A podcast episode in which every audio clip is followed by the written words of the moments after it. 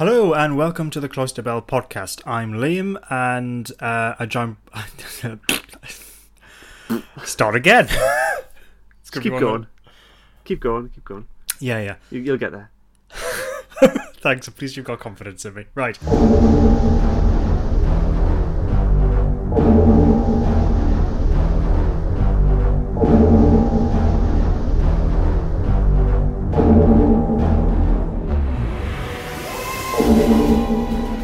Cloister bell.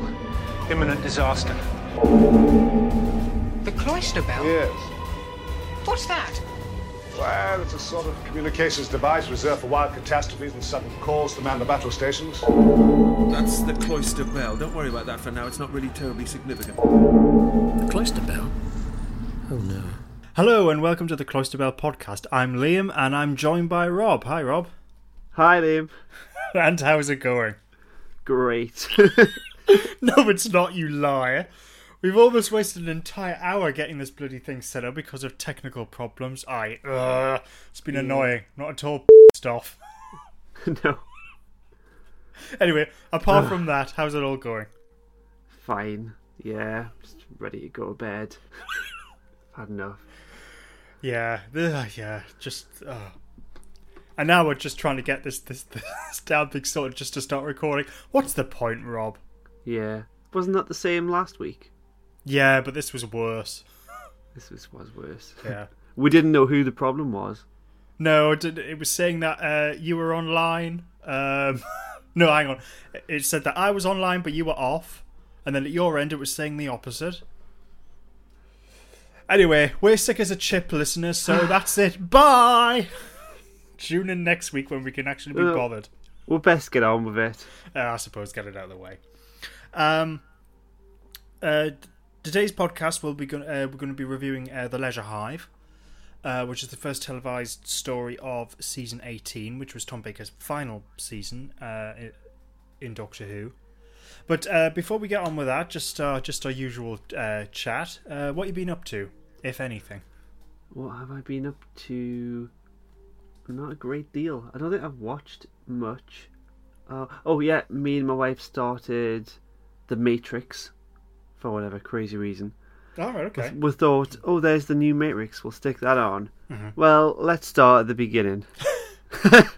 Oh, right, okay, that whole thing, right, okay. So we watched the first one. Mm-hmm. Great. Yeah. yeah, It, all- it all went downhill from there. so because I haven't I haven't watched those in years. Um, don't watch them. What any of them? does I mean does the does the first one still hold up? I think so. I don't think it's like pure art, Hmm. like what people say. No, I never thought Just that. a film I thought it was, that's I thought it was a right. well-made, decent, uh, engaging film. Yeah. You know, with the you know it was very pioneering at the time with groundbreaking special effects and Sure. And uh, in in that respect, I guess so was the second. yeah. See, because my memory of the second one was that it was that was just an enjoyable action ride. Yeah. Mm-hmm. Um, the third, we started it last week, but we're only halfway through it.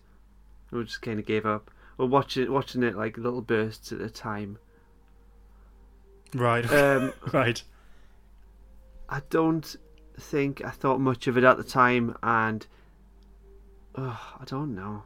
It's seems really something wrong. Like it's badly written, Mm. badly made. I don't know.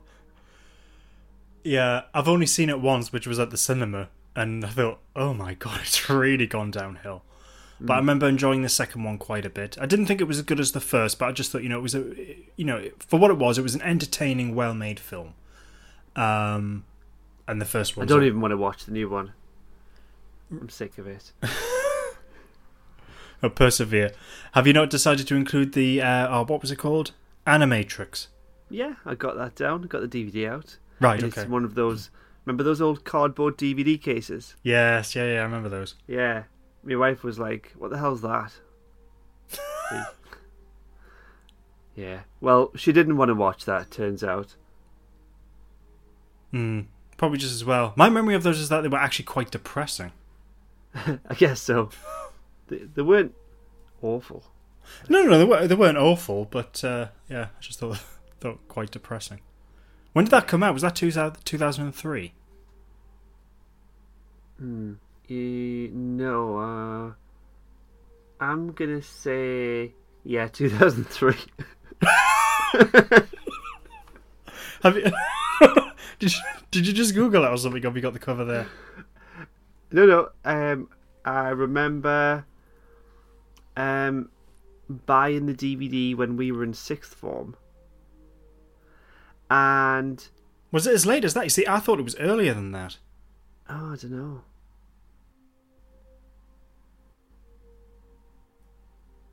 Anyway, sorry, carry on. Yeah, I'm thinking. Oh, actually, 2002. uh, I'm pretty sure we were running around making our own Matrix film back then. No, I wasn't there. You were you weren't there. I've seen some of the footage, No. which you've still got, which I don't understand. But anyway, Yeah. anyway, does, does does that? Well, actually, hang on. Got a lot Does that hold you, up? but Is that better than the third film? It's much better. Yeah. Um, I did a remastered version of it, uh, maybe a year after, and a few years ago, I Wow, upscaled it to HD, and uh, sorted the color out, and um, and then talking amongst the people that were in it, like let's repurpose it and make a new story and make this flashbacks, but not say it's the Matrix. for copyright reasons. yeah.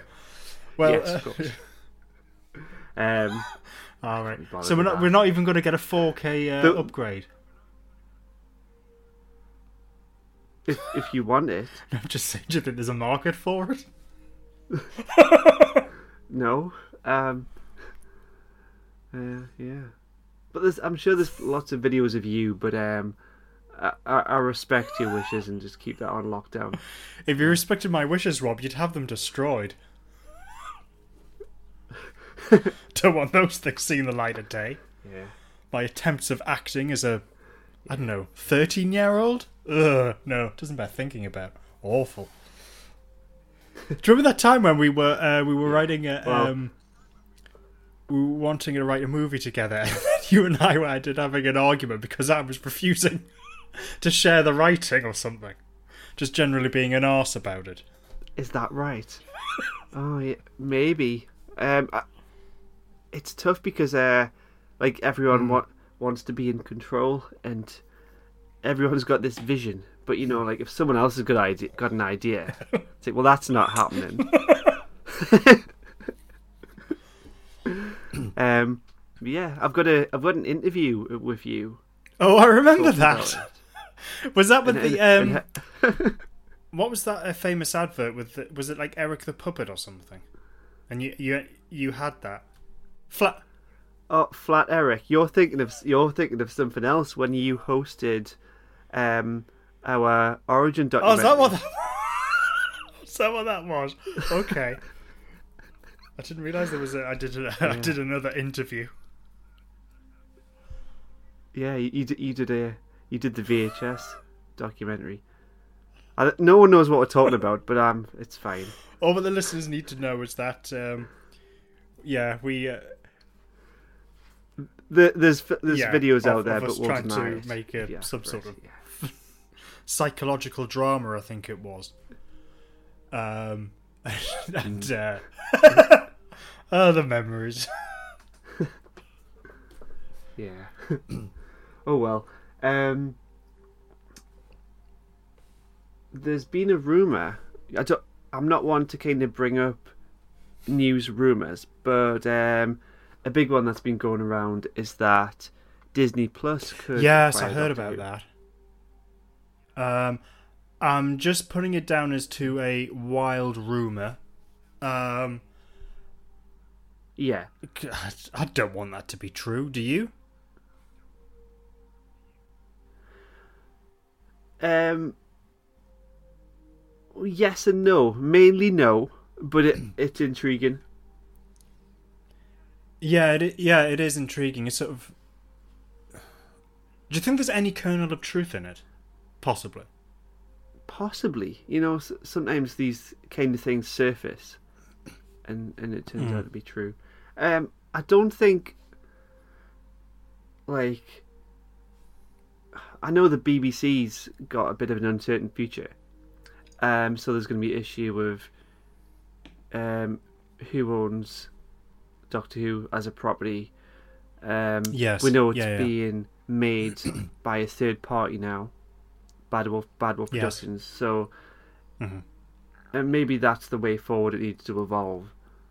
I don't think if it went to Disney Plus, it would become something completely ridiculous. Like people kind of assume Star Wars would be stupid because it's Disney. I mean, it's not. It's still Star Wars, but uh, I don't know. It's yeah, it's something to keep an eye on, especially as you say, because the future of the BBC is very uncertain. And in fact, actually, um, when we're the week that we're recording, um, the French government have um, have agreed to basically sell off their equivalent to the BBC. Uh, I forgot what it's called, but basically, yeah, French, the French national television, whatever it was called, they've agreed to to sell that off. The Um, BFC, no, the the FBC. Yeah, some, yeah, yeah, I think I'm, so. just, I'm just making this Um, shit up just to. I don't know. yeah, just, just whatever. I'm just going, yeah, yeah, whatever. Anyway, whatever, because no one, no one cares about France apart from the French. Yeah, whatever. Uh, but uh, that's not true. I'm joking. Um, not. No one gives a toss about the French. Um, Wow. But anyway, they, they've they've basically sold. I'm I'm joking. Uh, um, or am I? Or whatever. I'll just shut up. Anyway, they they've sold off um, uh, their equivalent to the BBC.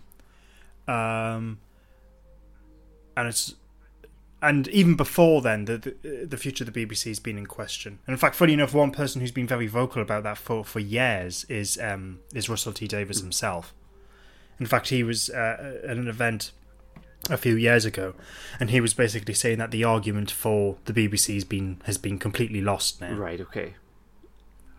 um, and the way that it will eventually go is for a subscription service. In fact, I'm sure, if my memory is right, um, he said that before the traction for that argument really started to kick off. And within the last few years, there has been a very strong argument for, for people who are against the BBC license fee of saying, look, if the BBC is that great subscription service, and if it's that good, people will subscribe to it. Well, yeah. So yeah, that argument, yeah. Um, so that argument has g- gained a lot of traction. So and Russell T Davies was at the, the the front of that, obviously seeing the logic of where it was going to go. Um, if it is completely sold off, what what element of the BBC will remain? What part will be sold off? Will Doctor Who be part of that? In which case, is this rumor that Disney will acquire some sort of rights with the BBC, whether that will be ownership of the the property or if it's just in relation to distribution. Not hmm. sure. But the fact that the that the rumors are starting now, if there's any kernel of truth in them, maybe it's just to future proof the property to ensure that when the BBC does go, because I, I do think it's a case of A matter of when. a matter of when now rather than if. When the BBC does go, um, the future of Doctor Who secured because that's already been planned Yeah. for. And Russell did kind of mention a few years ago that he he would have done Doctor Who as this multi-show franchise. In fact, he did try that kind of before it was a big thing. Yeah, it's a bit funny because um, I'm kind of seesawing between whether I think that's a good idea or not. Uh, we've talked about that before. Um, I'm sure we talked about this with Harry and Luke. I can't remember if it was on their podcast or the other way around, but I'm sure we were talking about that. And, and I think actually during the during the point of us talking about that, I think I was kind of won over a bit, and uh, I went actually, I can kind of see the the merits of Doctor Who going down that route. But I've kind of I backtracked a bit on that, um, and the idea of Doctor Who just becoming this multiverse thing. well, Um, it's not up to you. No, no, it's not. I know. I'm just talking. I'm just talking in general. I, I'm not that. I'm not that keen on it as an idea. But then sometimes I am. I can't see something between don't it. know. I kind of really like things when they were interconnected. When we had Torchwood and Sarah Jane. Yeah, yeah. I mean, I think uh, whatever he's got, there's there's a lot of there's a lot of attention and a lot of planning going into it. I mean, because he's always be, he's always been honest. He said, you know, when he initially left and for many years afterwards, he said that really he he the likelihood of him coming back to Doctor Who was was you know quite small. I don't think he he said never say never, but I think he said that the only thing that would interest him if is if something if he would be able to do something entirely new with it. Um, so obviously something's intrigued him, and obviously there would have been negotiations of going what he wants to do with it, and he's whatever he's got in his head, he's been allowed to do and allowed to run with it. Um, the 60th anniversary special seems a bit, from the little that we know uh, about it, it seems a bit interesting. Because I think my impression of it is obviously it's going to be canon in some respects, but maybe not, and it's really just going to be a way of just celebrating Doctor Who in general. What do you mean by not? Well, um, bringing David Tennant's Doctor in with with Donna, um, it doesn't seem. I mean, obviously, we don't know the, the plots or anything like that, but in terms of the little that we do know, and with you know the costume design and so on, it looks like it's a continuation of something. But obviously, that couldn't be a continuation of what was established in um, the end of time. So I think it's a case of let's not let's not be bothered, even though it's a, an anniversary special. Not let's not be bogged down by the continuity of what's gone on before. Let's just get these characters and get these elements and do just tell a really good cracking story with them, and let's have something fun.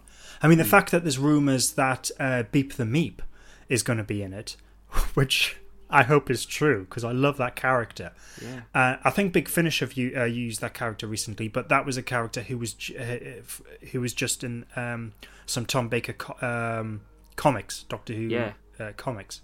This big fluffy creature who looks friendly and everything, but is actually a absolutely Maybe maybe we should do those comics. Yeah, maybe we should actually. I w- I wouldn't mind doing that. I think because I remember reading them and they were an awful an awful lot of fun. Uh, And I, I uh, Put it on the list. Yeah, we'll put that on the list. And I- I'm sure when it was Doctor Who magazine's 35th anniversary, they did a comic with B- um, uh, where they had. The, uh, if I remember right, I might I might be mixing up two different stories and mashing them into one. But my memory was it was celebrating 30, 35. No, it wasn't the magazine. It was the Doctor Who, the 30th anniversary Doctor Who, and they had the beige Guardian.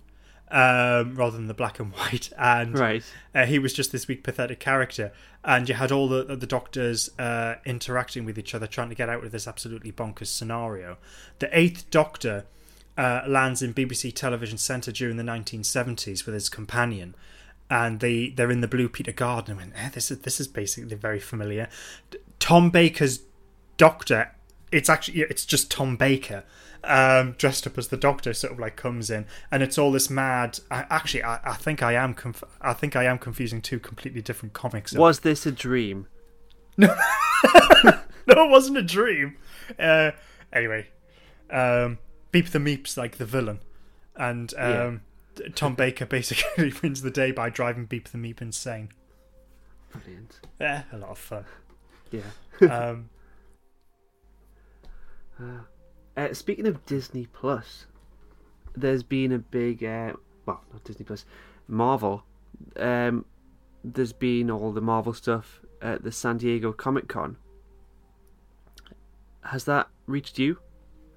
Uh, a little bit.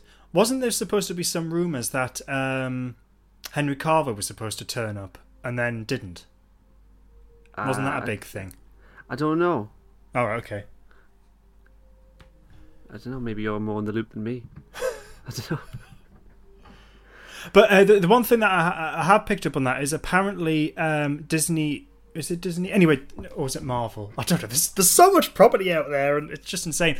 But there's, there's meant to be all, all these, uh, yeah, Marvel Studios, all these um, spin offs uh, have been announced, but they weren't announced at the convention, which apparently has confused some people. What stuff? Oh, I don't know. I'm not really. I'm not remotely interested, Rob. anyway, sorry. Well, carry on. What are you talking so- about? Kevin Feige was on stage, um, head of Marvel, and he announced the upcoming lineup of films and TV shows. Right. Um, so we're currently in phase four of the MCU at the moment, Yeah. which is due to come to an end, and this has been a bit of a quiet phase because this this started after the last Avengers film. So there's been no kind of clear narrative um, connecting them all just yet. Well, it, it it is there, but it's quite subtle. Uh, but all of a sudden, we've got this big roadmap um, for the next few years. So they've announced the phases five and six. Um, in phase five, uh, one of the biggest reveals was probably uh, Daredevil revival of the Netflix TV show on Disney Plus. Uh, and quite a few films in there, and they've announced the uh, to end Phase Six is going to be a big Avengers two-parter. Uh, the the Kang Dynasty, um, Kang the Conqueror was introduced in the Loki TV show, um, so he's going to be the the big new villain for the next couple of years. Um, and then Avengers Secret Wars as well, but oh, we had the trailer for Black Panther: Wakanda Forever um, which is the sequel to Black Panther. Uh, but Chadwick Boseman died um, last was last year, tragically. So um, they've went ahead with the production. Um, so it seems seems interesting. Uh, they've uh, they've went ahead with that. So see what that's like. So is there anything you've been up to or watching? Uh, we've still been carrying on with the um, weekly trips to the cinema to see the Bond films. So um, the time recording, the, the recent one that I've seen was The Living Daylights, and that was fantastic. I mean, Timothy Dalton's my favourite Bond, so I was really, really looking forward to to seeing The Living Daylights, and that was oh, it was fantastic. And for a long time, I've thought I've always said that From Russia with Love is my favourite Bond. It actually might be The Living Daylights, although it could be on a Magic Service. I don't know Encounter Service, but it was it was a really really good cinematic experience. I just thoroughly enjoyed it. One, I think it's a very good film in general, anyway, and I've always thought that. But to finally see it on the big screen, it was just fully engaging from beginning to end. I just think it's the perfect viewing experience. It's got a really good story, phenomenally good cast, really well directed and edited. John Barry's score was brilliant, um, and just it, just has ev- just the, the the tone that it goes through. You know, you've got the the hum- the humor, the action, the emotion, uh, the intrigue. I just think it's a really really good, um, fully engaging, satisfying film experience, and I absolutely loved it. And what was interesting was uh, I think a lot of people felt the same, to the point where The Living Daylights was actually trending on Twitter. And funny enough, Oh, really? yeah, ITV's recently got into this odd thing where they're scheduling the exact same James Bond film, which has been shown at the cinema on that day. But most people on, on Twitter were talking about having seen it at the cinema. And uh, what it is, it's um, I don't know how you pronounce it. Is it is it Vue or Vue? I'd say The Vue. The Vue. Okay, so Vue. Vue Cinema um, shows uh, the James Bond film on a Saturday. Then Cineworld and Odeon showed on the following Monday. And what I was going to do was because I I enjoyed seeing the Living Daylights that much, I was going right. I'm going to the cinema and I'm seeing it again. So I was going to go to Cineworld because that's the, that's the nearest. Uh, the Cineworld in Newcastle, they really so they they put it in the the smallest screen. And I went, no, I, I'm not doing that. That's just going to ruin what was a really good memory. In fact, because the weekend before, uh, I went to a friend's wedding, and that was fantastic. That was at Alnwick Garden, and I uh, thoroughly enjoyed that. That was absolutely brilliant. And in fact, uh, caught up uh, with a, an old university friend who I haven't seen in about 10 years. He was there, so that was a really, really good catch up. Uh, that was great. But what that meant, Rob, was that I missed the uh, I missed seeing A View to a Kill. Oh no. bloody friends getting married. So what I had to do there was is that well, I'll I'll I'll go on. So the wedding was on the Saturday.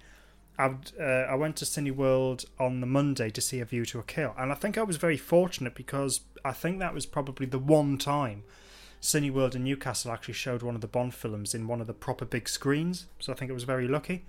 Oh yeah. Uh, but the Living Daylights, they they stuck it in one of the tiny, tiniest screens. License to Kill is obviously going to be shown soon. So I was having a look at, and again they've stuck it in one of the tiny screens.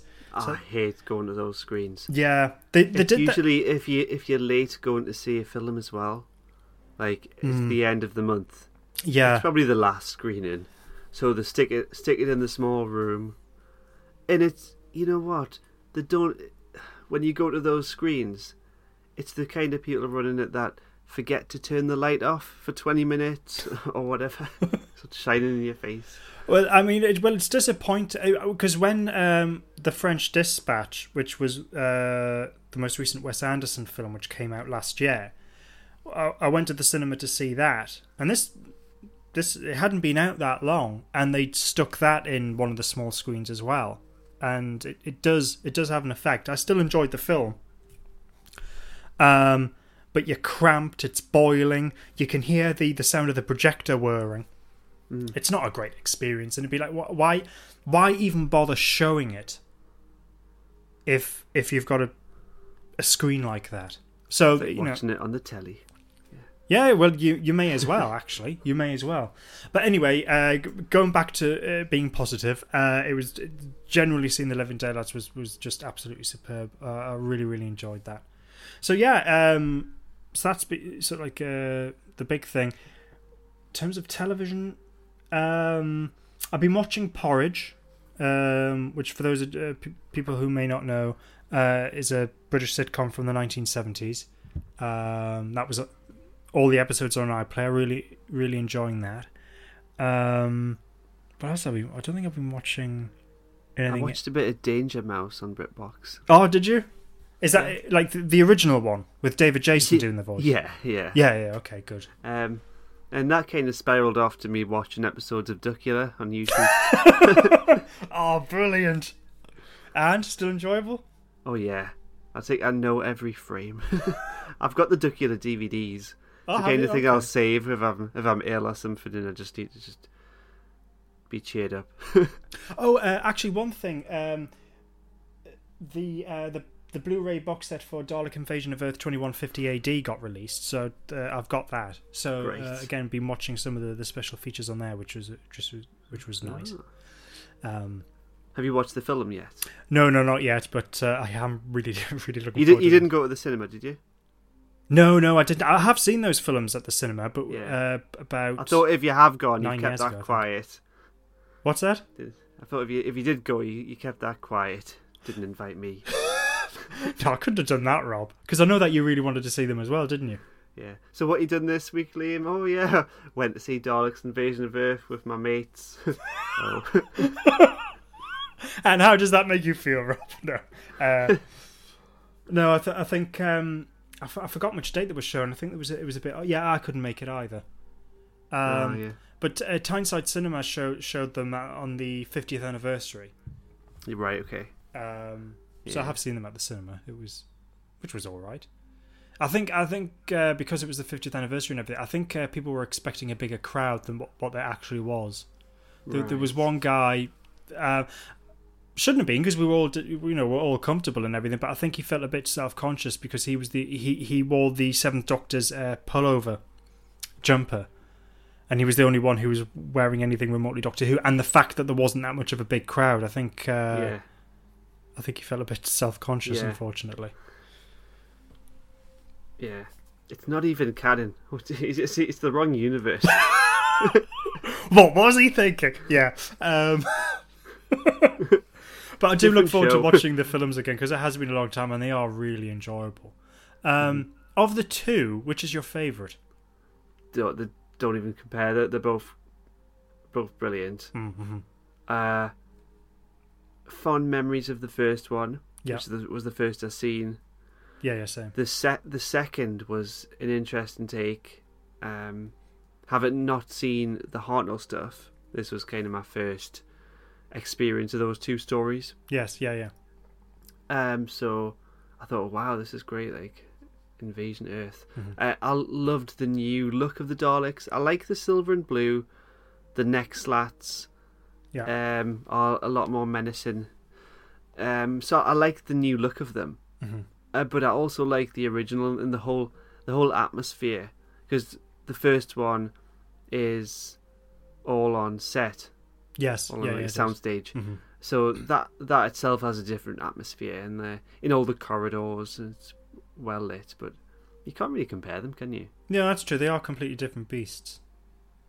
Do you have a favorite though? Um, ah, well, it's sort of like, like you. I think if we sort of, I'd probably you might be thinking it's quibbling it's like semantics. Alien and Aliens. Oh no, I definitely have a favourite of those two, even though I love them both. I think they're both fantastic films.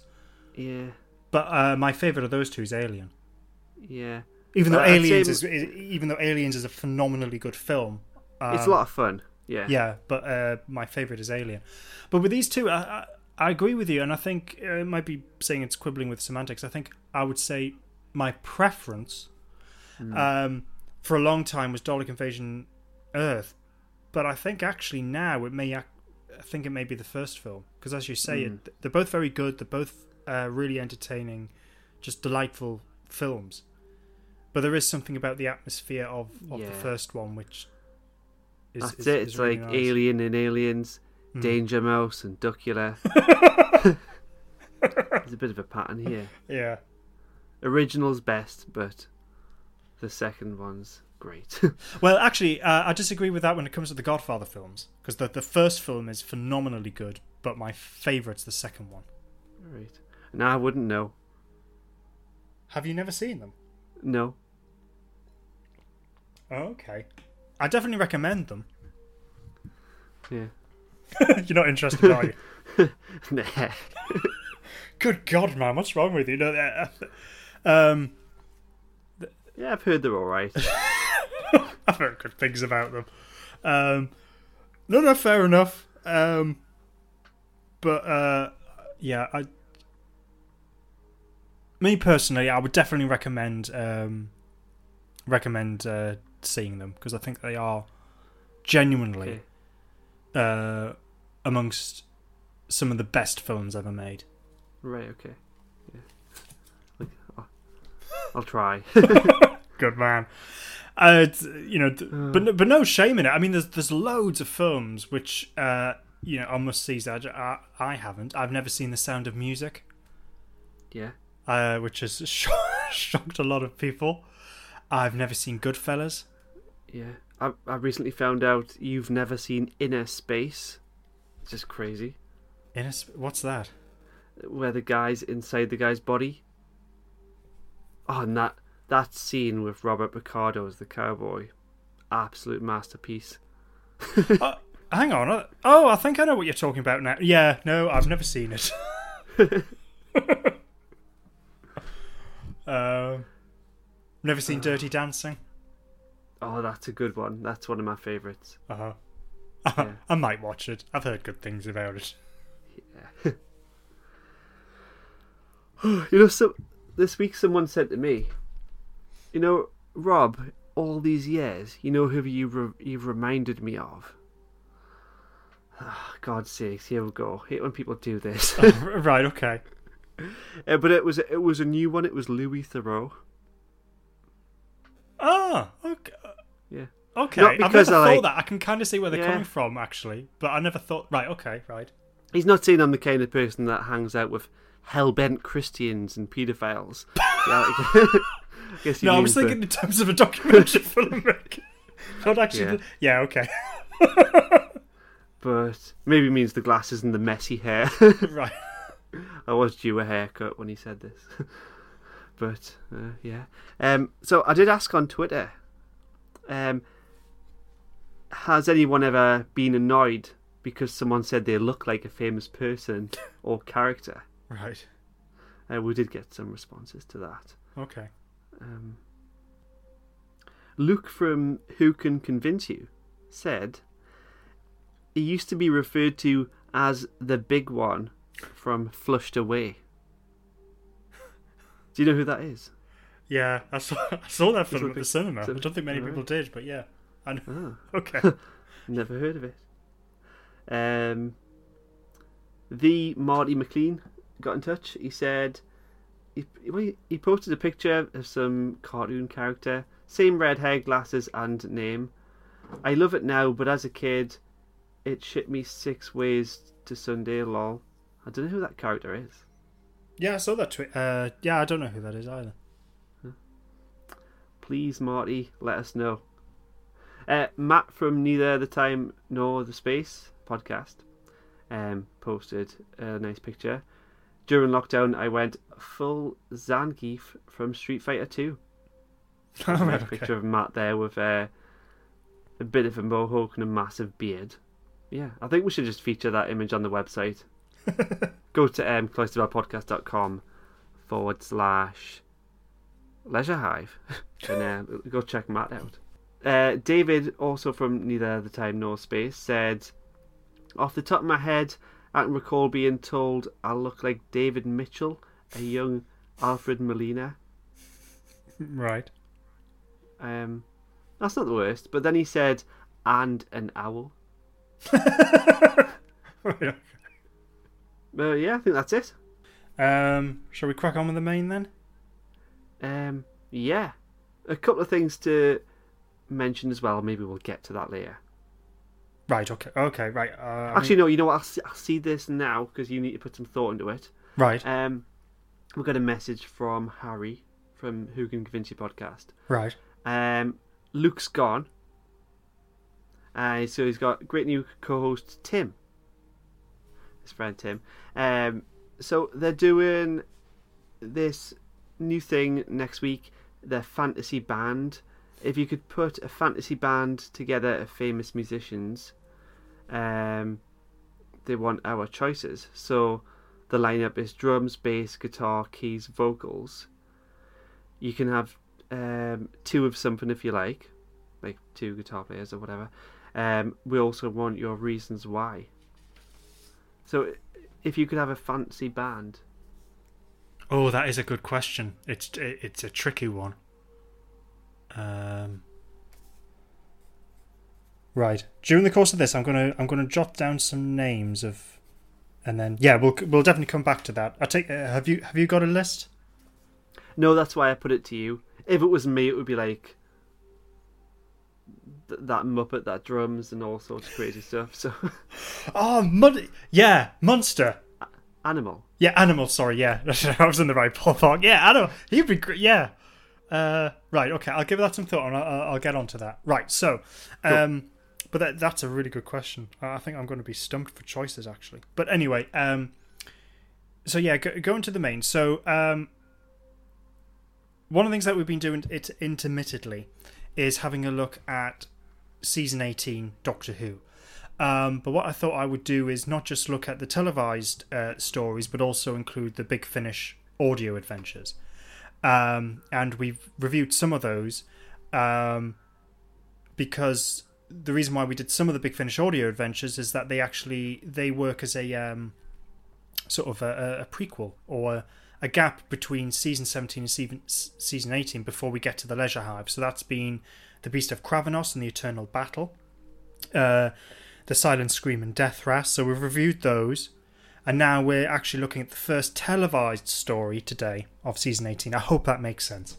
Yeah, it took a while to get here. It, it has I think we've been we've been on season eighteen for months. It feels, we're we're just getting started. Yeah, and the, and the funny thing is, as soon as we've actually got to a televised story, the next season 18 thing is it's Big Finish again.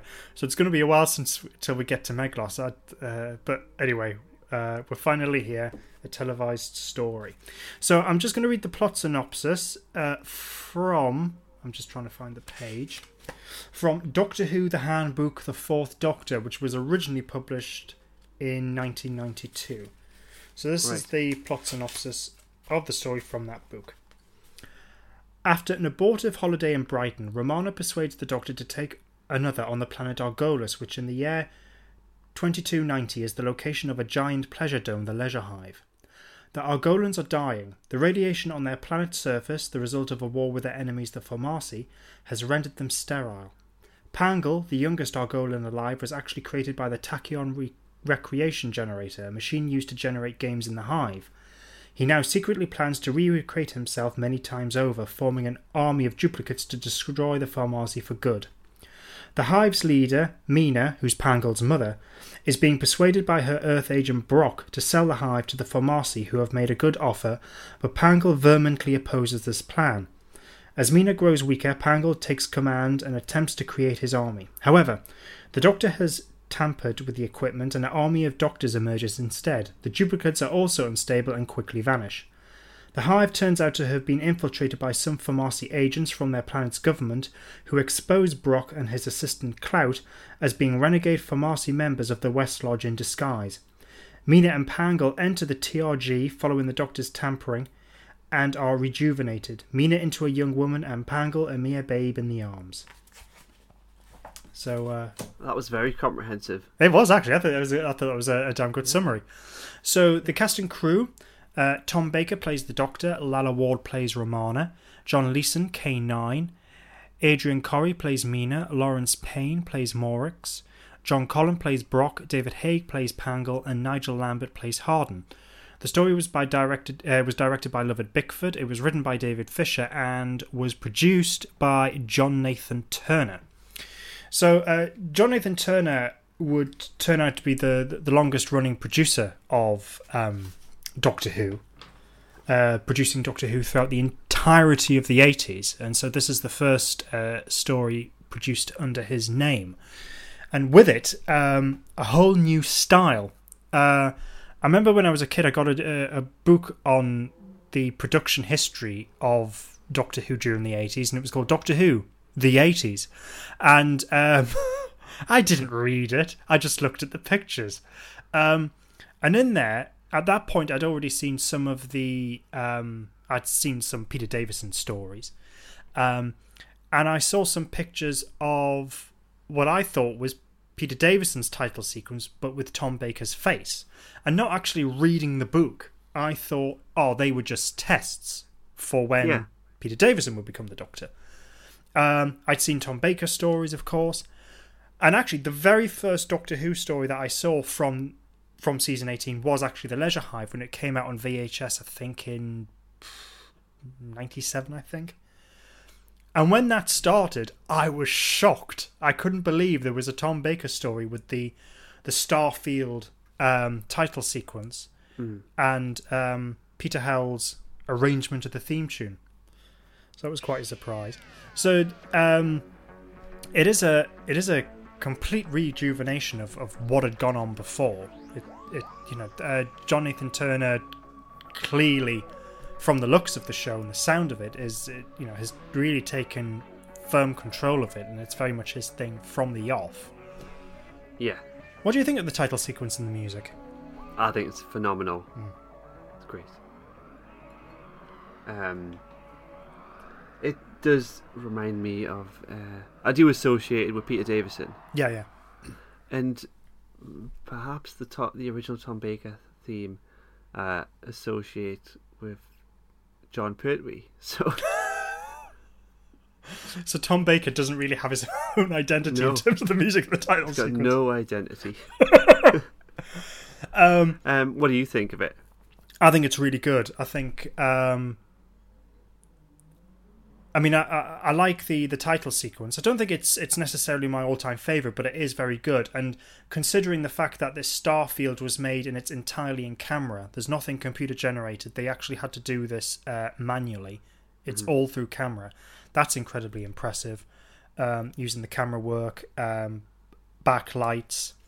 Uh, Yeah, and it's not just it's not just boring little dots of a star field. No, it's uh, it's it's really good. It's incredibly well made. I still think it holds up. It looks great, and I think Peter Howell's version of the, the theme tune, uh, it's it's it's brilliant because up until that point, basically what you know, we had the original version as made in 1963, but it just been slightly modernized over the years. But by and large, it was essentially that original version.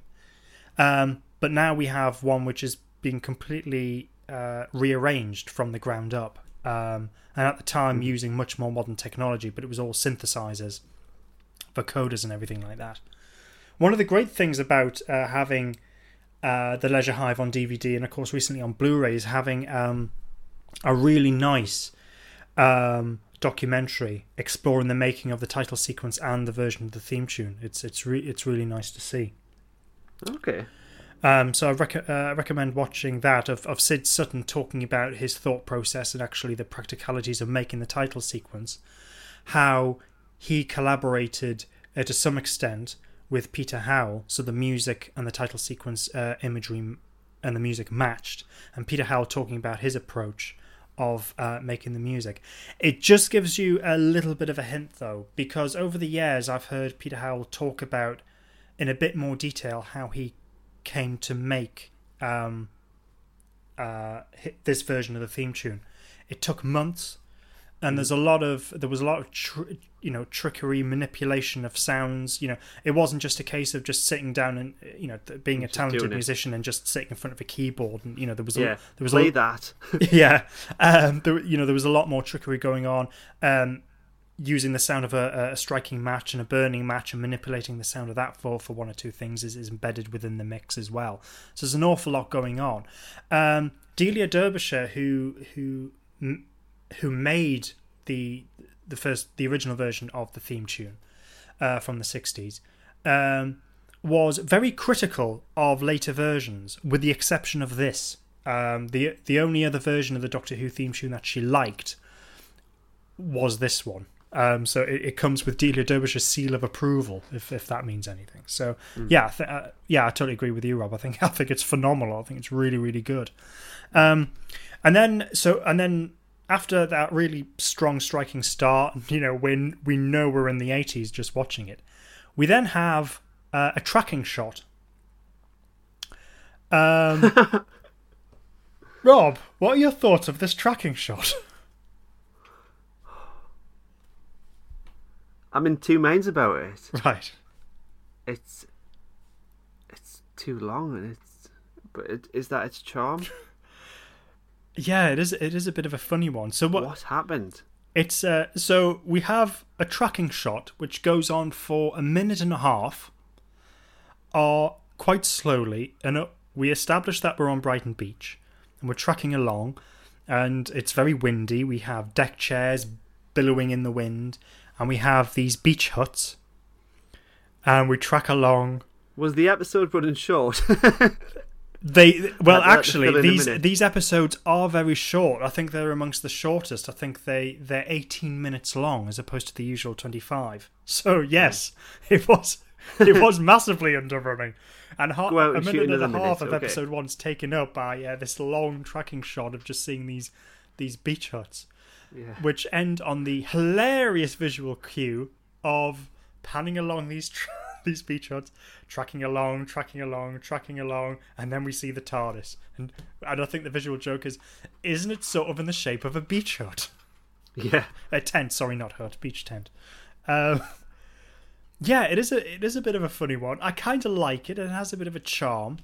Uh, Peter Howell uh, is providing the incidental music for this story, and he he has um, he provi- I, th- I think I think thank God we've got some of the music because I think otherwise this would be quite tedious to watch. um, but it is funny. It is sort of just like I kind of like it. It does have a charm to it, but at the same time, it is it is just what's the point of this? We've established we're on, you know. Anyway, whatever. It, it is what it is. Um, K nine is promptly written out of the story. Yeah. Wise move or unfortunate? Um, at this point, uh, John Nathan Turner wanted to get rid of K9 uh, because he thought that you know the setup was too smart. Uh, he, K9 was a allowed things, you know, the tricky situations to be got out of a bit too easily, which perhaps limited the drama. And I think actually, although I love the character of K9, I think actually uh, John Nathan Turner probably had a really good point. Um, and also at this point, he had been a companion since I think if I've got the years right, 1977. So K9 had been in the show for quite a while. You know, we're going back to when Leela was a companion. That's how long K9 had been in. Um, so I think, and it, it's starting to ring the changes. You know, we know that you know Tom Baker's about to leave. With that, Lalla Ward's about to leave, and yeah, writing K9 out. I think yeah, it probably probably probably was a, I think a good move. Um. Uh, what do you think? Uh, I've never hated K9, No, no, I haven't. so uh, it yeah, I guess it maybe it was a wise choice, but uh, I mean, Ah.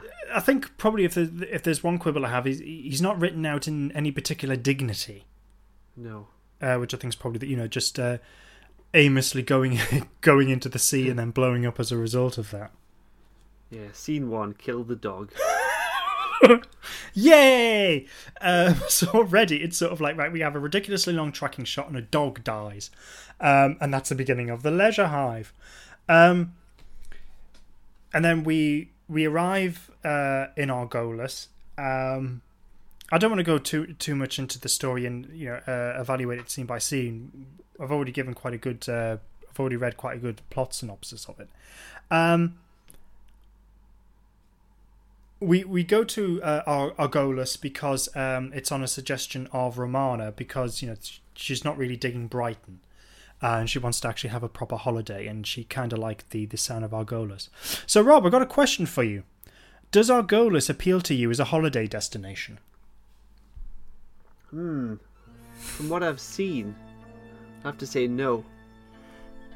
What a uh, visiting a um a radiator uh, a planet uh, you know just suffering from you know just huge uh, swathes of radiation in a in a um Where's where's a, the leisure? Where's the leisure? Where's is there, is there a single seat in this room that isn't reserved for like the elite? Actually there isn't the normal plebs who are on holiday don't have any seats Yeah. they're all in the boardroom um it is a It should have been like a parody of Brighton Beach, shouldn't it? It's like, like deck chairs looking out to the radiation or something. Actually, I think that you know what? That's a really good idea. Yeah, it should have been. Um, it's it's it's an odd holiday. Day. I was thinking about this and just going, what's what's the appeal of going to Argolis as a as a holiday destination? The only thing the only thing I could liken it to was you know how in the 19th century you had a lot of well-to-do middle-class people and they would go you know in order to better themselves they would basically go to you know places like Italy and just really bathe in um, the, the the history and the culture of the place. And I thought, well, is this the sci- you know science fiction futuristic equivalent of that? Just all these middle class people going to a radioactive cinder uh, for the the scientific appeal of learning about tachyonics. Yeah, and the um, the the Argos people, the Ar- Argolians. Mhm. Argo- keep you keep me right. Yeah, we'll, we'll call them that. The the Argolians. Yeah. uh, they seem well versed in human history too. Mhm. At one point, where they're going on about um, I don't know the Romans or something or other. Yes, yeah, that's true. That that is, that is brought into Seemed it. a bit odd, but yeah.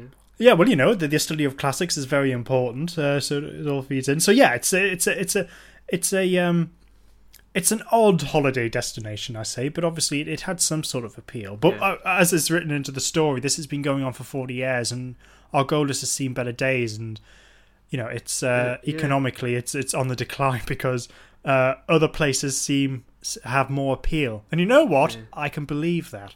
Mm. It's like the BBC now. You know? yeah. It's a radi- radioactive wasteland. Yeah, and it, it's seen better days. Um, yeah, com- totally agree with you there.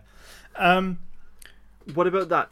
I was going to say 3D squash. I mean zero G tennis or something. Was the, what what was that scene all about when Romana said they were holograms? yes, What what does that mean? I, d- I don't know. It's it's the one it's the one activity there, the one single activity to do, uh, and all those groups of people. Surely, I Is think- that not what they want to do? Well, will they go in and be like, wait, this Well, is well, look, I mean, have you seen the state of these people are visiting Argolis? They don't look like they're that massively into uh, athleticism. Hmm. But uh, I, th- yeah, it, it is a puzzler that one. I always thought it was um, uh, Brock, uh, the real Brock, uh, who we just because he talks about you know how other uh, holiday destinations are much more competitive, and he talks about these things like um, uh, not non gravity swimming pools Yeah. and and But but then people have travelled through space to get here. Why not just do that in space? don't know, but maybe it was alive just going. Well, these places have uh, non They've gravity. travelled through zero G. yeah, non gravity swi- swimming pools. It sounds futuristic, Rob. That's all you all, all you need to know. And as uh, and uh, so these places have got non gravity swimming pools, but look at that. We've got non gravity squash. Eh? Eh? Doesn't that appeal? Um, I, I d- don't know. It is a is it, it is a bit of an odd one. And we What actually would be your dream activity if you went there? what to Argolis? Yeah. I think to leave like everybody else. what, what would yours be? Well, I don't know. I was, think- I was thinking what what activity could I make zero G? I mean, generally speaking, I mean the idea is because tachy, tachyons are you know these theoretical particles which are supposed to travel faster than light. Although I'm sure I read a couple of years ago that um, some scientists feel that they've completely debunked the theory that tachyonics actually exist. But anyway, for argument's sake, say that uh, tachyons are a thing, and you arrive at Argolis, and they actually prove that tachyons are a thing, and it was they pioneered a whole a whole new science in relation to that. I suppose I'd be interested in finding out a little bit more about that. Um, But then I could do that. I, I'm sure I could be able to read about that in the privacy of my own home rather than actually. I, I don't know. I don't know what would appeal, to be honest. Yeah. I think the science of it was a bit lazy. just a just a bit. Um, one of the things actually, it's it's not one of the things that really confuses me. Well, it doesn't really confuse me. It just it baffles me somewhat. You know the model of the shuttle, because we see that quite a few times during the course of this story. Earth shuttle approaching. yeah. Yeah, That long, long shot. that lot. Yeah, so so not only do we have this long panning shot of all these uh, these beach tents at the beginning, we have this long shot of Earth shuttle arriving, which we're told ad nauseum. Um, Yeah. What I want to know is where is that? Where is it landing? How does it marry up with the hive? Because we have a model of the hive. Are we seeing the shuttle from below? Ah, Lowering. below. I thought I thought we were seeing it side on. See, I've always thought the- that. Yeah. Uh, it wasn't- the, mo- the model people were just told have a have a space shuttle like dock, Yeah, because they just it's bad communication. I don't know. Because uh, funny enough, I've always thought it's a, it's a, like a side-on approach. It was only when I was rewatching this that going, but it doesn't. Are we actually? Is it is it landing? Is it? And we're watching it from from below. I don't know. I don't know how it marries up. It's it's an it's an odd model shot. It doesn't make sense to me. Model shot. It's barely a model. They've just got something, and then Yeah, they Looks like basically got this um this ball on a stick, and shoving it through a hole. into it. It, it, yeah, but I'll call it a model in inverted commas, but I don't know what it is really, apart from it's an Earth shot. Where it's coming from, Yeah, where it is. just odd. So it's it, it's a visual which doesn't actually help anything. Mm-hmm. And actually, in relation to that, Rob, I've got another question for you. What Shoot. does episode one actually tell us that isn't in episode two? Like, wh- what do we get from episode one? From episode one, uh, we learn about the financial crisis that the hive is in. We get glimpses of the culture. Uh, we know about the the chamber, um, and we know there's a a mysterious villain from the outside. Was that in episode one? Yes, it Yes, was it was, because yes, yeah. because because the the creature turned on the machine and the doctor flew apart. yes, Um, yeah. Episode two, I don't know, maybe it's kind of all merged in my head now. Yeah, see, because even though um, this story has some of the shortest episodes of Doctor Who ever, like each episode's 18 minutes long, I do think it's a little bit too long. I think you could effectively completely get rid of episode. Well, well, you couldn't completely get rid of it. I think what you could have easily done is just got some elements from episode one, largely jettisoned it, and just have episode two just slightly rewritten. Because in episode one, we established that the randomizer is no longer used, so the Doctor can now sometimes steer the TARDIS. Um, the Argolans are being sabotaged. That's really the main thing that you know the the two main things that we established. But um, we could have easily had the Doctor randomly arrive on Argolis, and it wouldn't have really have changed any of the narrative. Uh, the Doctor Yeah. later on uses the randomizer to defeat Pangol, so he gets rid of uh, the randomizer. So we don't really need that first, those first moments on Brighton Beach in episode one. No. Um, and Argolis being sabotaged. Well, all that's in within the rest of the story. You know, people getting murdered and tricks being played and all the rest of it, and then people wanting to to, to, to leave Argolis um, in huge numbers. I So think bits of this story were a bit complex. right, okay, Um, about who was up to what. Um, is- anyway, go on. Sorry. No, no, it was so it was largely that. It was just um, just watching it. I just thought, well, really, mostly. I don't really narratively get much out of episode one. It just feels like 18 minutes of just meh. Um, and it the story for me really like slowly starts to become engaging with episode two. Episodes three and four, I think, is when the story's really at its best, and I think that's when things uh, really pick up. But one thing I want to talk about it because, um, well, a couple of things. One is the direction uh, provided by Lovett Bickford, and this is the only Doctor Who story he would he would direct. Um, uh, because what he wanted to do was bring quite a um, strong filmic approach, and the, the quite a few uh, attempts of shooting scenes one camera, which right. Okay. uh, at, which at the time uh, was pretty much unheard of because this is you know the Doctor Who was made uh, on a multi-camera setup.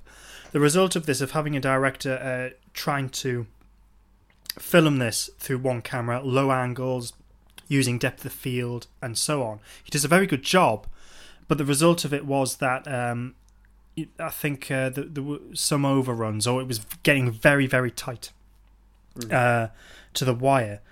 Um, and I think the result of that was uh, it was just well we can't use him on Doctor Who anymore, uh, which I think's a bit of a shame. But what's interesting from that point of view, I think, is that season eighteen, uh, and this isn't to take away from you know people like Douglas Camfield who were you know phenomenally good directors and especially good for um, for shows like Doctor Who, and you had other directors who d- who had done very good jobs.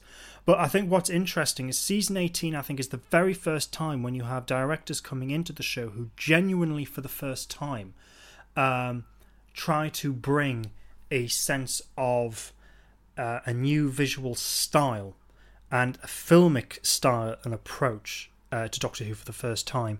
Peter Grimwade um, started directing for the show for the first time during this season later on. Uh, he directs Full Circle and Logopolis. Um, Graeme Harper, although he doesn't get a, uh, a credit, he did partially direct some of uh, Warrior's Gate, and the main director from from Warrior's Gate was Dev- you know so that kind of filmic approach uh, really starts to come in at this point. Anyway, I'm kind of waffling on and not giving you the opportunity to speak, Rob. So I'm sorry. Um, d- visually, I mean, did this story strike you? What, what do you think of the direction? Mm, now that you mention it, no, I, di- I didn't notice it as too striking. Right. Uh, mm, maybe I haven't been watching other stories of the era um, lately to kind of notice the difference. Um, but it, it didn't it didn't come across as strikingly odd or anything. Mm, You know mhm. when you know when you get like a really arty weird film. yes. Yeah. Yeah. or when when something is kind of handheld or something, and it just seems to, seems a bit jarring, like a weird experience. It didn't seem like that, No, no, no. uh, but it, it came across as a a well presented story Yes, with yeah, yeah. regards to the camera work. Yeah, I definitely I agree with you there. there sorry, um, yeah, I wasn't saying that it was uh, an odd, arty, bizarrely directed thing. I just thought it was, it, you know, it, it does have those filmic qualities, and I, I think the direction is quite fluid, and um, there are some nice low camera angles and nice depths of field on some scenes. And yeah, I, I- think you summed it up really well. I think it's a, a nicely presented story. The other thing which is really uh, striking is um, is the music.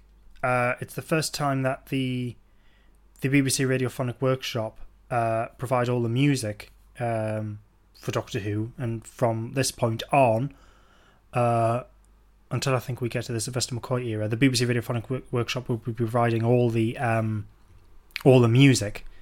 Um, and there's an awful lot of it. It's it's very striking. What, what do you think of the music?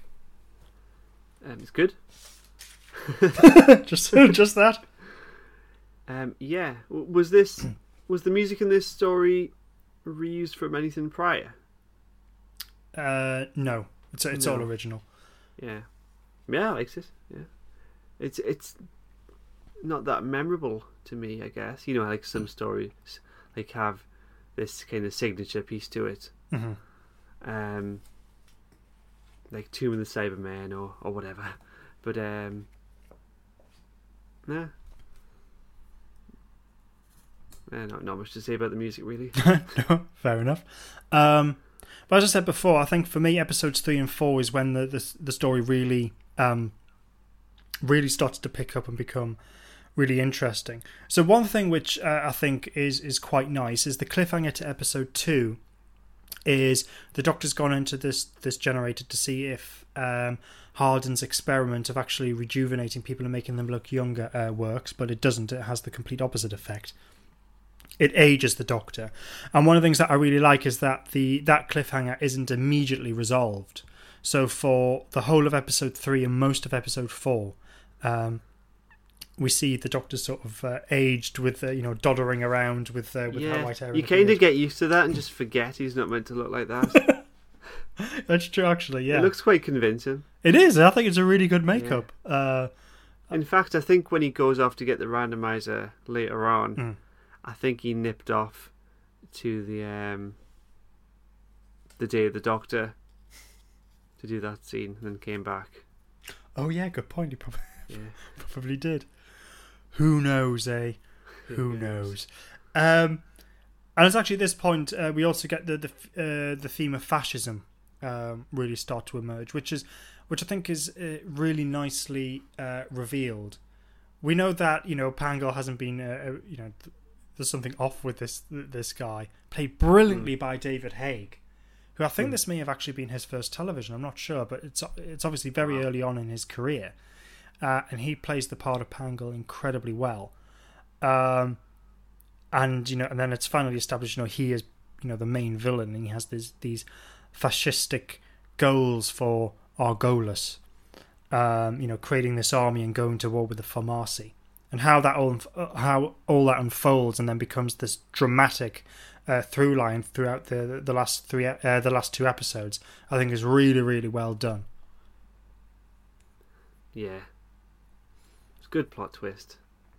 Yeah, and um, I mean, I've always sort of liked the story, but it's but over the years, I've become less sort of enamored with it, and I, I'm a bit more critical of it uh, now than perhaps I was in the past. But um, when it comes to the final two episodes, I really can't fault it, and especially especially that scene when it's revealed that you know Pangol is the son of the generator. You know how that whole uns- you know how all that scene unfolds through the writing, the acting, and the direction.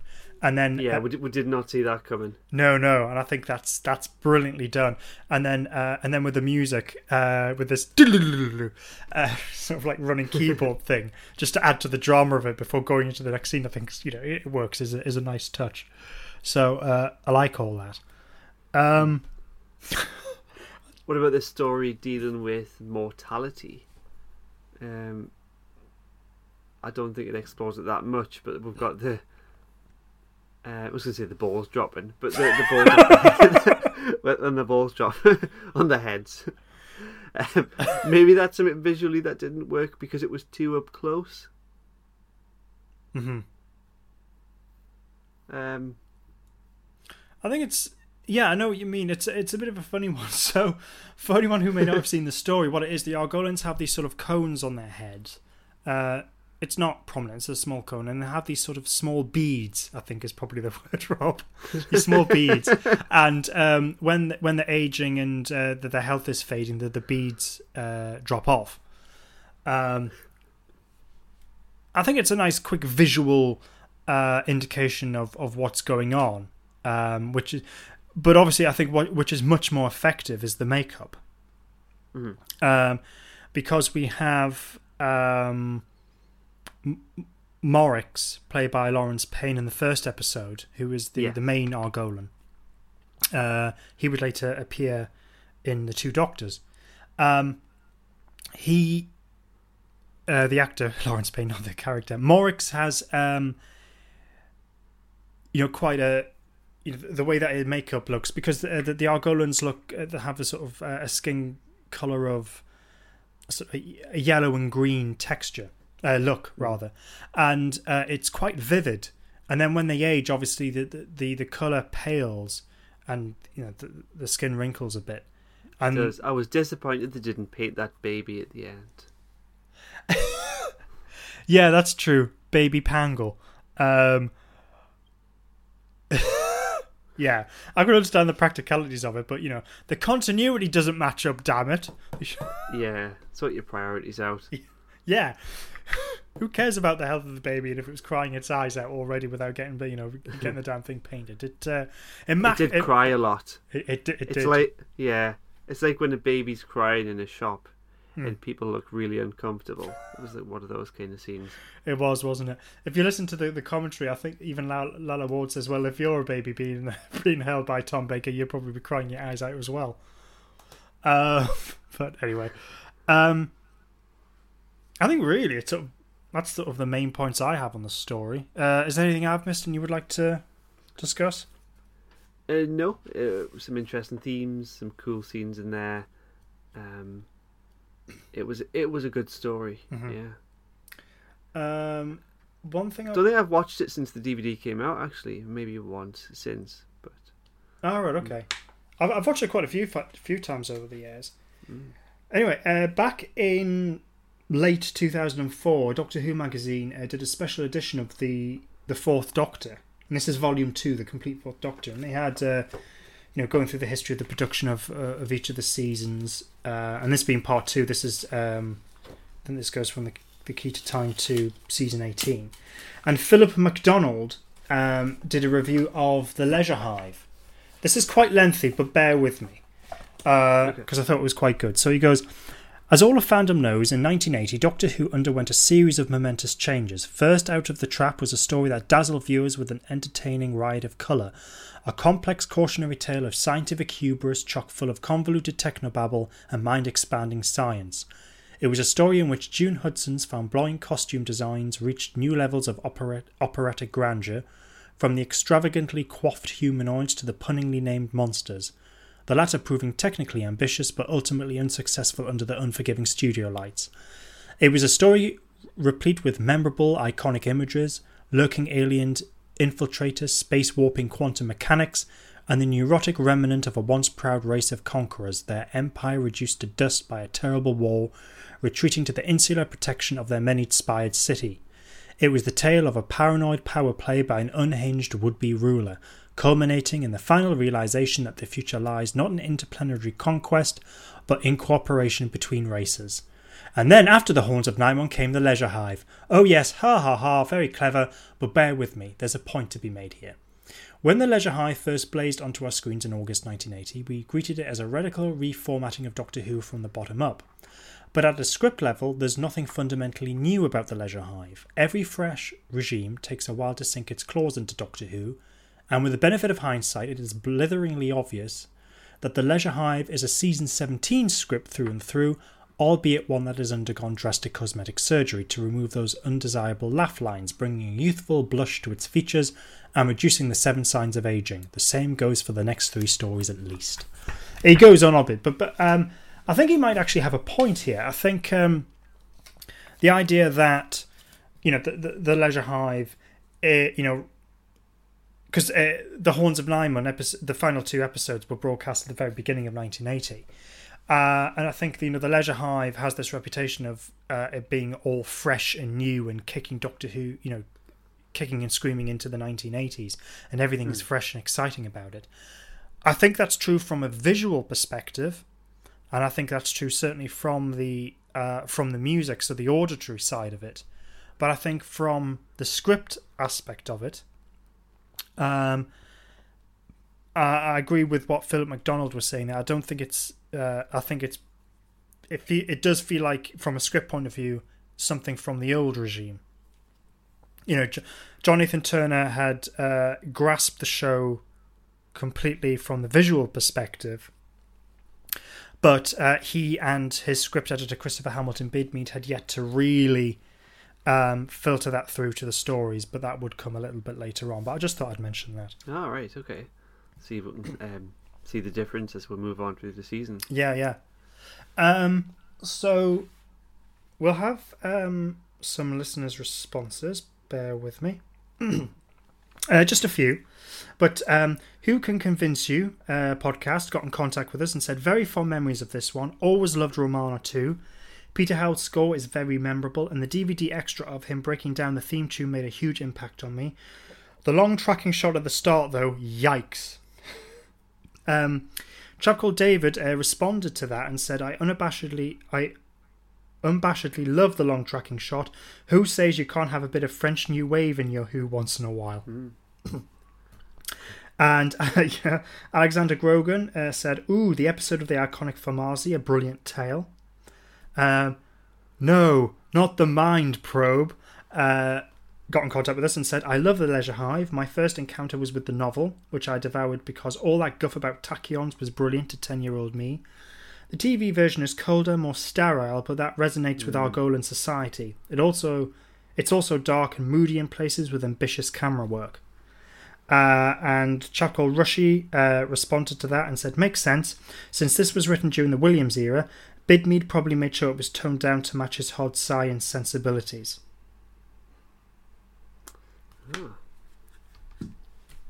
So, in terms of um, you know your your wrapping up and conclusion and score, what do you think? Ooh, things I didn't really appreciate about the story. Um, I think the stuff about the tachyons and the whole science behind it. It didn't. Maybe they didn't quite do the research enough. Um, it didn't quite fit. It. It's the kind of thing that I'd, I'd imagine being a season one episode of the Next Generation. Right. Okay. Um, yeah. Yeah. where they they hadn't quite took on board the uh like actual hardcore science and kind of made a decent story out of it. Mm, Hmm. I don't know, but uh, yeah. Apart from that, it was fun. I, d- I don't think the visuals were that bad. Uh, of all the duplicates, it was it was comical when they were doing the march and Yeah. Yeah. That was. Yeah. But I had, uh, I had all all the Tom Bakers. Yeah. yeah. Good story. yeah. And the score is that what you're saying? Good. Yeah, good. All yeah. right, okay.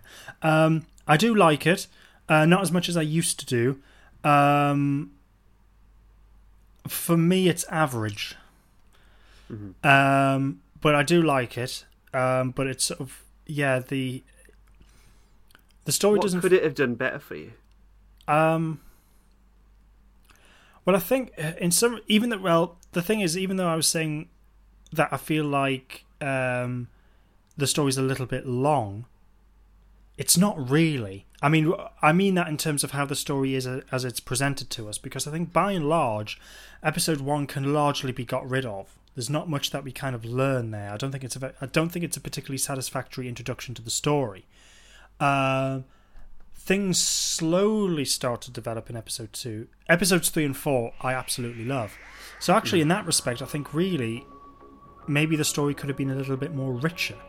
You know, if you had a story which um, was written to the full 25 minute lengths for each of the the episodes, Yeah. you could have had uh, a first episode which really uh, you know provides a very good stronger introduction to everything and then with episode 2 you start building up the mystery and the atmosphere up and build and build that sense of you know things being sabotaged a little bit more i think Yeah. you know it could have been done a lot more better and then so when you get to episodes 3 and 4 it, it you know it you know it just it's just constantly building up and then you're kind of getting into sort of the action of the story if i can put it in those terms so I, th- I think I think that's by and large. I think I think it's a decent story, but you, you kind of experience it and going, it could have been a little bit better, and that's the Yeah, thing. with the pacing. Yeah. Mm.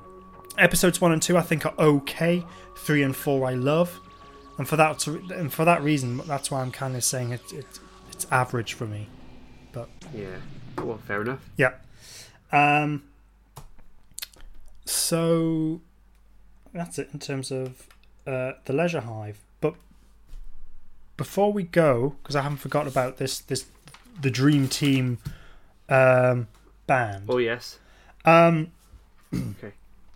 it is a bit of a tricky one. So for the vocals, I've said my immediate thing was, well, I could have Peter Gabriel or I could have Nina Simone, because I think that you know they're very strong, in completely different ways, but very strong, soulful singers. Um. Ah, Would they work well together?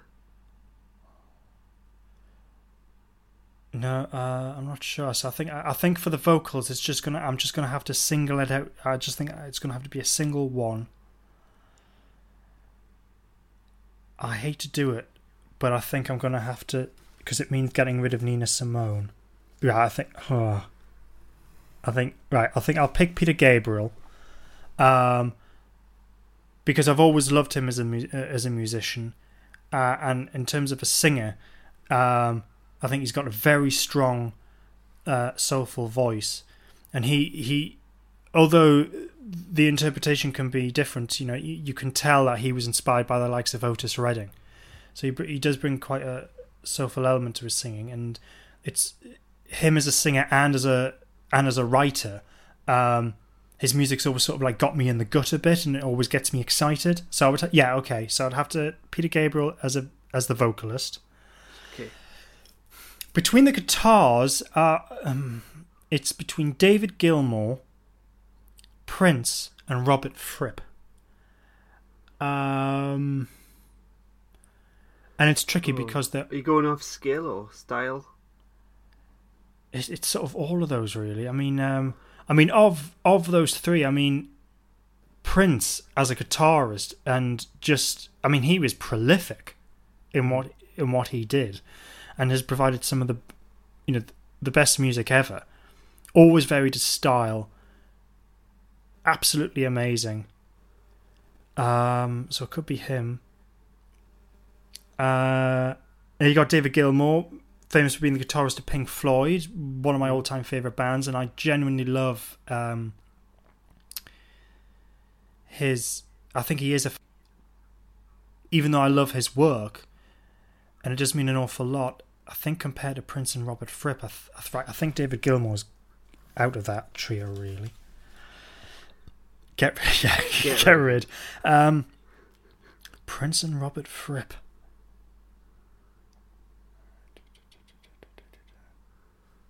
I'll come back to that. Drums, it's between Phil Collins, Bill Bruford, and Manu Katché.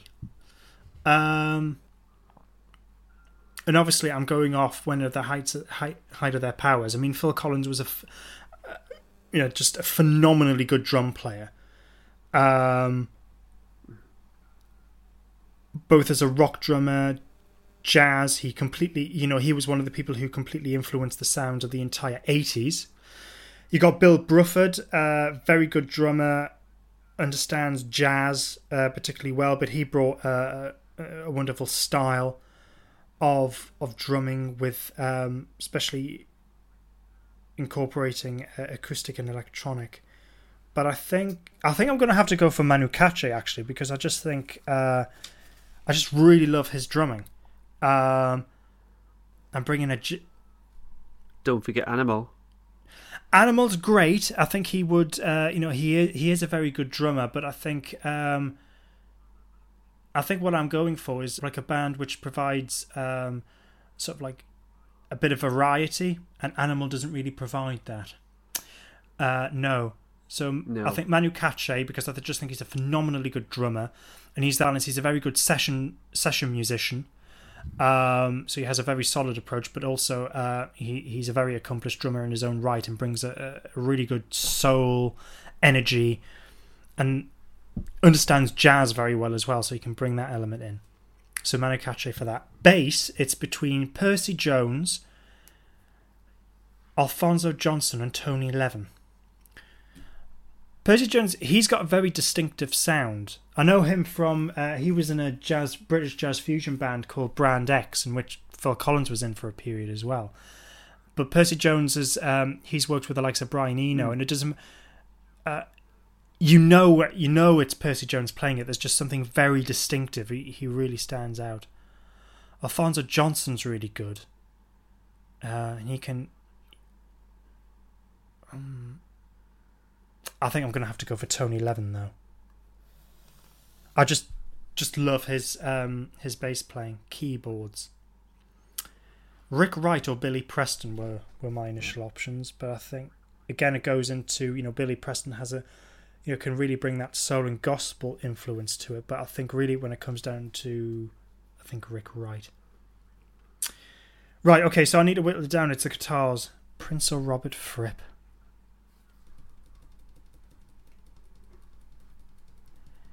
It's tricky because they're both phenomenally good, but I think I'm good. Well, you could pick. You could pick two. Uh, that is true. There's two lead. lead Yeah, it could, it could be something. It could be be, a bit weird, interesting. Imagine if the right. Okay, yeah, I'm going for that. It's not a cop out because I think it could be very interesting. I'm having two guitarists. Right. Okay. So my dream. Uh, right. Let's say so. Peter Gabriel's on vocals. Uh, guitar. It's uh, two guitars. Yeah. We've got Prince and we have Robert Fripp.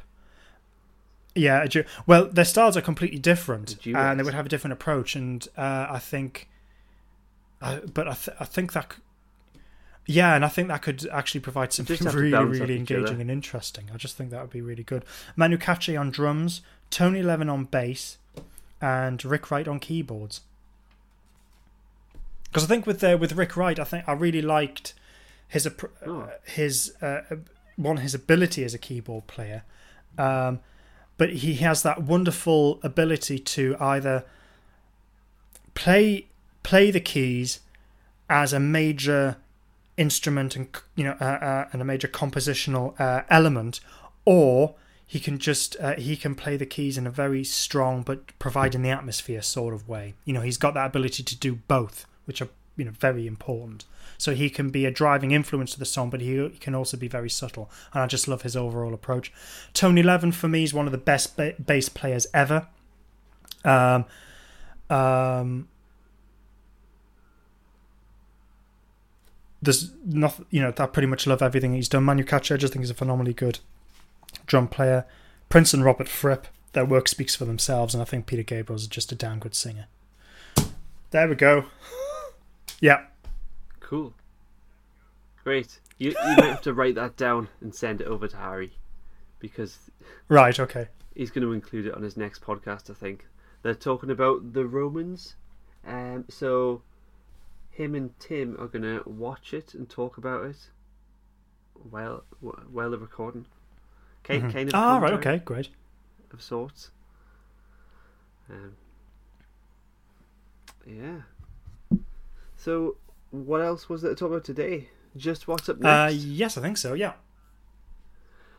Okay, so I'm just looking at. I think we did mention this, and I think I'm going to go with Torchwood. Ah, right, okay. So Torchwood next. And is it the very first episode? Uh, yes, yeah, that's uh, that, that's sensible. yeah. So what's it called? Um, who knows? We'll know by the time we come to I'll do it, my but yeah. research for next week. Yeah. um. So I'll give that a watch. Uh, and then what have we got the week after? Uh, The Big yes, so it's it's back to, to Big Finish. So finally, we've got to the televised season eighteen, and then once we've got there, we're prom- we're promptly moving on from it. Um, again, it's it's continuing the season eighteen uh, theme, but it's the haunting of Malkin Place, and uh, it's another story as well, Subterranea. Is that Torchwood episode called Everything Changes? That's the one. You know what? I wanted to say day one, but that's episode two. I was about to say that as well, but I, I I actually thought, oh, isn't that isn't that the the episode title for what was the fourth season called again? yeah, episode one of series four. Yeah, so that- called day one. Yeah, okay. So the t- there are two day ones, and the first one is the second episode. yeah. Oh, episode season three rather. Yes, is it? Children of Earth. oh, is that what it is? One. Right. Okay. Yes, Miracle Day has its own Ah, episode right, titles. okay.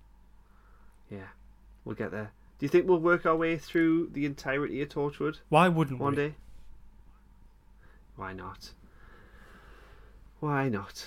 Uh, yeah. hmm See how it goes. Cool. Oh well. Uh, shall we sign off now and say goodbye? Yeah, I think that's a it's a good. Uh, it's a Yep. good point to wrap it up.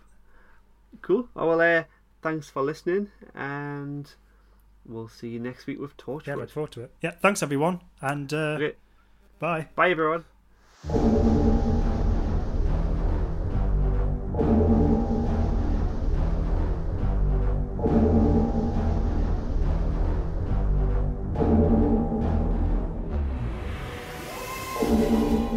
The TARDIS cloister bell. Imminent disaster. The cloister bell? Yes. What's that? Well, it's a sort of communications device reserved for wild catastrophes and sudden calls to man the battle stations.